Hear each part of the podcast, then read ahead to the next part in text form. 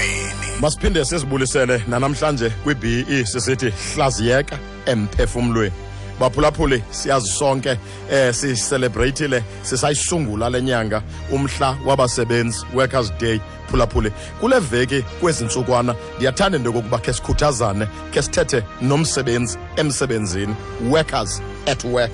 Mphulaphuli khumbula phambili phaya ndisengumntwana ndisakhula. Wayidla ngothi umama xa esusa ingubo athi mntanam ayikho inkomo yobuthongo.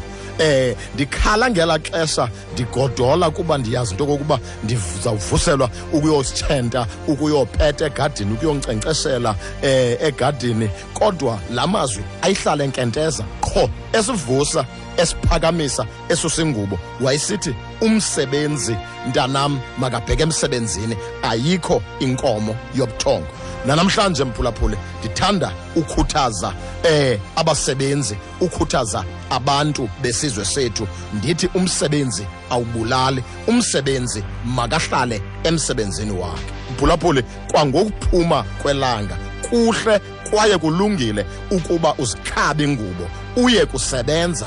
Umsebenzi. Kuloo ndawo yakuyo uhambe uyosebenza. Ungawufika nje kodwa uhlala usazi into yokokuba uyosebenza. Uzawuvuka wenzeni wena namhlanje? Umsebenzi emsebenzini. Mini emandi eqhakazileyo kuweke kodwa kwathi ekugqibeleleni